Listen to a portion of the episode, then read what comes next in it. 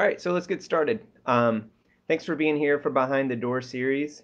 Um, it is uh, something we started back during the, the pandemic, just a way for us at LMB Counseling to share some information with you, to uh, be able to show you some of the techniques we use, uh, and hopefully for therapists to use, and then also for parents uh, and, and even prospective clients so you can see some of the things that we do. I know we reference the stuff in the beginning, a lot of the uh, shoulder technique and the decision tree is a lot of stuff that we uh, lean heavily on here at LMB Counseling uh, with the first couple of videos. Um, today uh, probably won't be as polished as maybe as I normally am just because uh, this thing just kind of came to me this morning. So we have sh uh, shifted gears. We were going to talk about um, screens and, and vision um, and some of the information that I've learned about um, how, this, how those things may be impacting you. I know this kind of can be a concern, uh, especially now with everyone, most everyone doing some online learning on, on some level. Um, but I wanted to mix it up and actually talk about social media and uh, celebrity. So I was watching this, um, I watched Joe Rogan quite a bit as far as the podcasts go, and he had this guy, uh, his name is Keith Campbell, make sure I get that right, Keith Campbell. Uh, it was uh, one of the podcasts from last week. But anyway, this guy is uh, he studies and works with uh, narcissism, and they were he made a comment, and it just kind of resonated with me that uh, social media is instant celebrity status, and so then I started thinking, um, you know, I'm going to date myself, but uh, you know, when I was growing up in the '80s. Uh, we didn't obviously have cell phones and things like that. You just relied on newspapers, magazines, uh, TV, movies. Those were the main sources of information in our lives. And so I was thinking, you know, celebrities, but now you think of childhood actors that grew up in the, at least my age, you know, in the 80s and, and in the 90s before uh, internet, social media, and that kind of stuff. And just the high level, uh, percentage wise, of um, kids that just did not um, not do well. Uh, they had a tough time transitioning into adulthood a lot of substance use issues, um, just a lot of interpersonal problems. And so when he made that comment about uh, celebrity status, it just kind of resonated with me that um, when we put these devices in our kids' hands, they are instant celebrities. So why would they not be impacted uh, any differently from a neurological perspective than than a kid that was a uh, a teenage actor or a child actor. Um, I think of Drew Barrymore comes to mind. I mean, there's there's so many um, during that time that that grew up and had these problems. So why why would you know kids that have devices that are on social media not also just to varying degrees experience a lot of those same things that kids grew up when they didn't have social media that were celebrities. Um, and so I started doing a little bit of research, and um, so somewhere between uh, well teenagers, 13 to 17, they about 90% of them have access to social media. 75% of them own a social media account. Um, so where it gets interesting is kids younger than 12, 50% of them own a social media account. So you know we talk a lot about in this series, and we talk obviously a lot about in, in the office of you know that undeveloped brain um, and the wiring that goes into that undeveloped brain and, and what we do and what we expose ourselves to is um, how that wiring develops. And uh, the kind of the safety net that we have under us allows that wiring to either develop in a healthy way or an unhealthy way. And so having these devices it's just kind of a question is this uh, the best thing that we really want in our kids hands when they have instant access to um, to being a celebrity and you know um, and all the things that come with it. And you you think about it just from a neurochemical level is like it's really exciting. It's really exciting when you get a ding when you get a uh, post or you get a like or a share. Um, it, it feels good right? It feels good from a neurochemical level. That's that oxytocin. And, and you're doing something you're getting some dopamine too. Um, so all those things feel really good. Now our brain uh, a lot of times is you know we tend to gravitate towards the thing that was negative so let's say we get 10 likes and and one that maybe not even they didn't make a comment that was negative they just didn't like it um, and so or if uh, with snapchat they're put on red um, or TikTok. They didn't get the number of hits that they wanted to hit. So whatever um, whatever platform your kids are on, Instagram, um, you know, those seem to be the most popular with the teenagers, at least as we speak right now today. Um, you know, so then you get into this place of you had an expectation, uh, and maybe it didn't hit, um, whatever that was, and it probably was unreasonable to begin with. Um, but all that admiration comes in, you know, like now you're you're you're own your little celebrity you can do things with those phones with those filters you can and you can polish things and make it look in a very unrealistic way um, to in order to gratify that need of you getting likes and and being uh, a mini celebrity. Um, and so you just have to think like is that the best way that we want that wiring to develop when it comes to seeking status uh, handling relationships? You know we know that uh, most kids are not communicating in person, especially during the pandemic, obviously, but just in general, not communicating in person. Uh, so there's less, uh, they're learning how to not handle um, interpersonal conflict as well.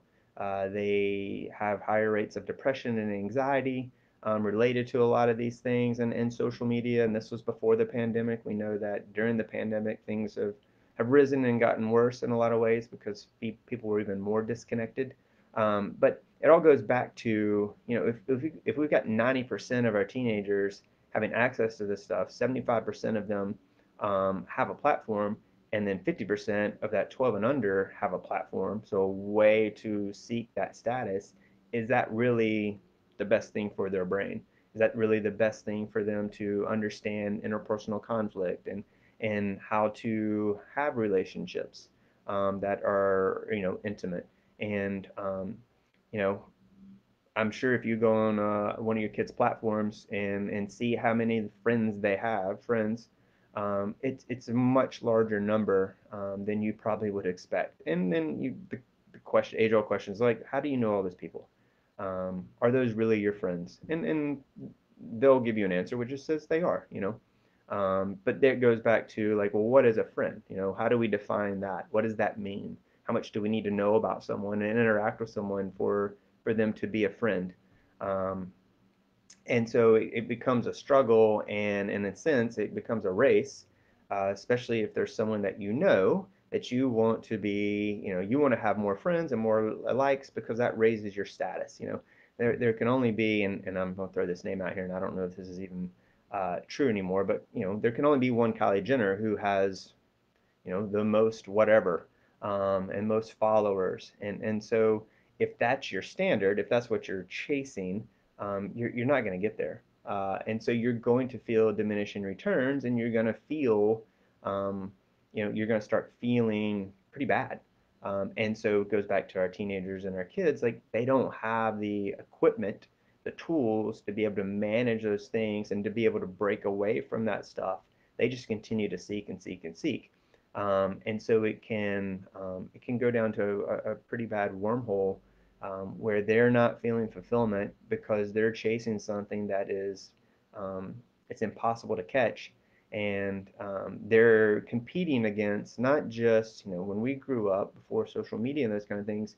When you think of status, you're just kind of competing with maybe within your own social circle, or within your own school or your own town. So the competition was fewer and and now you're competing going back to that 90% you're, you're competing against 90% that are, uh, are on these devices. So the it's like trying out for a, a sports team or being in the band and everyone that's a teenager is also trying out. So there's just you know you're not going to get to the place that you think you should be because you're looking at other people and it's creating a, a false sense of what reality is and then so you keep doing things to try to bump up your status bump up your status bump up your status. So you know chasing these things and, and manipulating these things um, it just it seems to be that it's it's causing some some bad repercussions. So you know the question always turns to well then what do you do? Um, I think the first thing you do is you you question at what age should a kid get on a device and what age should a kid have access to a social media platform if they're on a device? Um, and if they get on a platform, a social media platform, um, how well do you know how that platform works? Um, you know, learn as much as you can about how it works. Um, and there's there's beginning to see you're beginning to see more uh, information and more research into how these platforms or if it's a video game are impacting our brain development and impacting our brain development as, as adults, but certainly as kids. So educate yourself as much as possible. We have a lot of stuff, obviously, through some of our Behind the Door series, and we're doing talks and things like that. But educate yourself as much as you can about the platforms that your kids are on. Sit down with them and just have them show you uh, some of the things that they're doing um, in, in, a fun way. Uh, be inquisitive. Don't be judging. Uh, don't criticize because when you do that, they're probably going to pull away and show you less. That way you can learn more about what they're doing and how they're doing it, who they're following, who those real people are um, who are like in their circle, it could be in their circle versus just kind of people out in the world. Um, so educate yourself as much as possible. You know, you always want to look for the signs of um, when things are becoming a problem. You know, you're going to look for mood swings, mood instability, um, irritability, uh, spending more time on the device. So obviously you want to keep up with your screen time uh, for, for your teenager or your, your tween. Um, that way you just know what they're doing and, and that way they know that you know what they're doing um, without maybe specifically looking at all their posts. There are some ways to find out those things um, and, and see the messages that they're sending. Um, you can do that. There's, there's a lot of things on the marketplace that are now um, becoming more relevant so you can keep track of that stuff if it becomes a problem. Um, so you just want to pay attention to those things. Obviously, you want to ground them in reality as much as possible. You know, you want to make sure. I know COVID is challenging, but you want to have them engage with with real people um, and and deal with real problems and deal with real awkwardness that comes along with being a teenager. Like that's just part of the deal. It's part of the development and if they are not learning to to negotiate those things and challenge those, themselves with those things you know in, in a way they're that that's not something that they're just going to pick up later in life. They, it's not wiring that's going to be built. It has to be done. You have to practice it. You have to continue to practice it um, to put that wiring in place so they can handle relationships down the road. Um, it just doesn't just automatically pop when you become an adult so you want to put them in opportunities to have relationships. You want to challenge them to get out of the house and go do stuff. Obviously, uh, you know we've talked about this before, but you want them to exercise. People feel better when they exercise. They feel better about themselves, and all that social media stuff is is a way to inflate, you know, that oxytocin and that dopamine that their that their brain craves. We all crave this. Um, it's just been hijacked by these platforms to get it in, a, in an uptick that is not realistic. I mean, never in the point of history have we had, you know, let's just say 100 people giving us all this admiration all at once and then stop, right? And so it, it just doesn't work that way. It's never worked that way, and it's too much. It's too much for, especially for a tween and teenager brain to process and take a hold of and say, all right, that's not realistic no, they're going to want to go and go again and go again and go again and, and continue to get that admiration. Um, so the, the cortex, the thinking center of the brain, is just not online yet enough to, to make sense of all the neurochemical emotional stuff. So you want to help them, like I said, be grounded in reality, have as, as much real uh, relationships as possible, get out of the house, be out with other people as much as they can during COVID, um, exercise, and just know what they're doing um, on a daily basis and know what platforms they're on and and learn as much as you can about it from your end on the back end and then just sit down with them just like you would with anything else that they're interested in and just say show me more about that. Let me learn more about that. Um, that way you have a grasp of how they're interacting with it and if it's you know they're doing things in a, in a age appropriate way versus maybe getting misguided and, and off the off the track that you want them on and off the track that we need them to be on to have that healthy brain. So they don't start developing some bad habits and, and start experiencing um, upticks in anxiety and depression. So that's the talk. Um, we love, I, I, love talking about this stuff. I get excited about talking about this stuff. Um, and if you have questions please reach out to, to me or anyone else on the team. Um, we will uh, apologize. I don't know who's on tap next week for Behind the Door. Um, so, but uh, we are doing a screen presentation next week. I believe it's on Tuesday. It's on the website. Um, and we go into a lot more in depth, um, just talking about this and talking about video games. So uh, if you're interested in that, please feel free to sign up. It is there's a cost associated with it, so full disclosure is $25 um, for that uh, for that session um, where we talk a lot more about screens. So um, thanks for being here as always, and y'all hope I hope y'all have a great Thursday. Um, talk to you later. Bye.